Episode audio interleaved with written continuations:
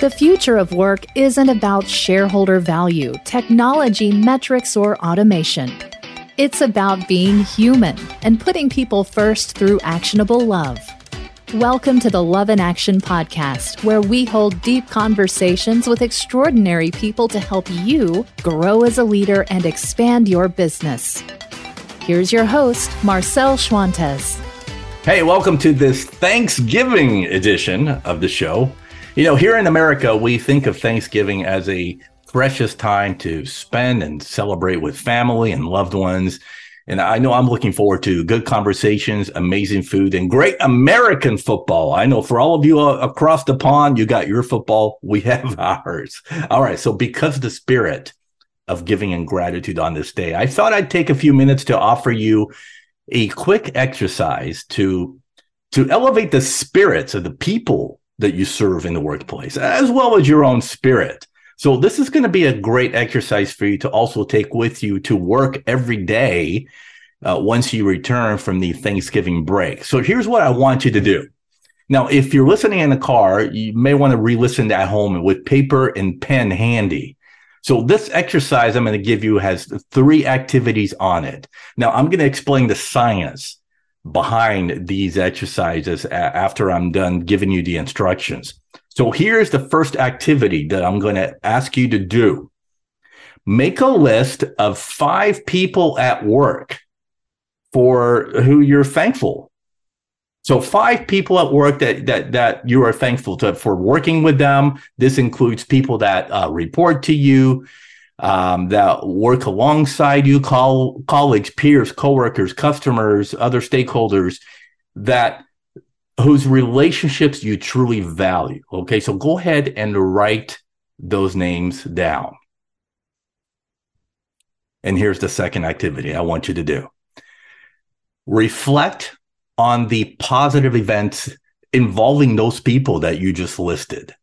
Okay, so think back on the the key contributions, um, the accomplishments, the projects you work with or worked on, and other things that have happened during the year involving those people on your list. So make it come alive in your heart and and make it come alive in your mind too as you relive those moments. So you don't even have to write anything down for this one, but I'm asking you to relive those moments in your mind and then have it touch your heart as well. So take a minute and do that.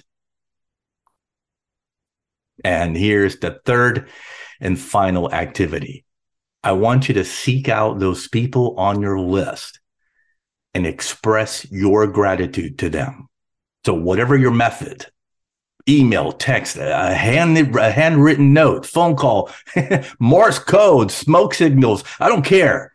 Make it personal and but but heartfelt. Make it genuine. Okay, so let those people know how special they are to you. Let them know how you feel about them, their work, their character, something that they have uh, done on behalf of the business, on behalf of working alongside you, and what it means for you to have them on your team as a colleague, as a friend, or even as a family member. So here's what science is saying this will do. Positive psychology research states that by simply expressing gratitude for two minutes a day, two minutes a day for a period of 21 straight days, get this. This is the fastest way for you to learn optimism.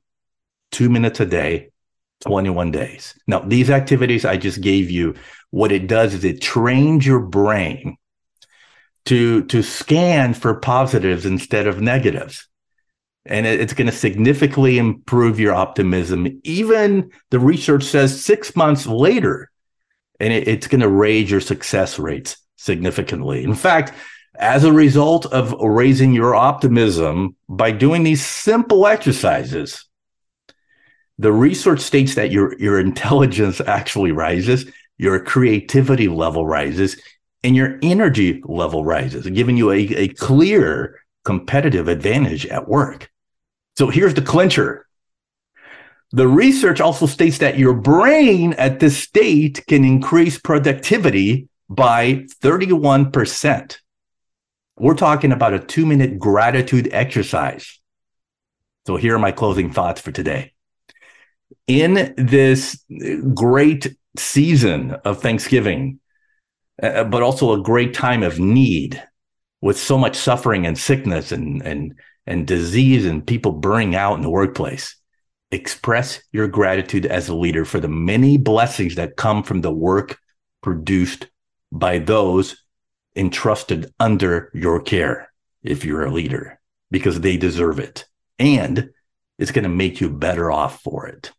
So from all of us here at Love in Action podcast, my production team and staff have a truly happy Thanksgiving.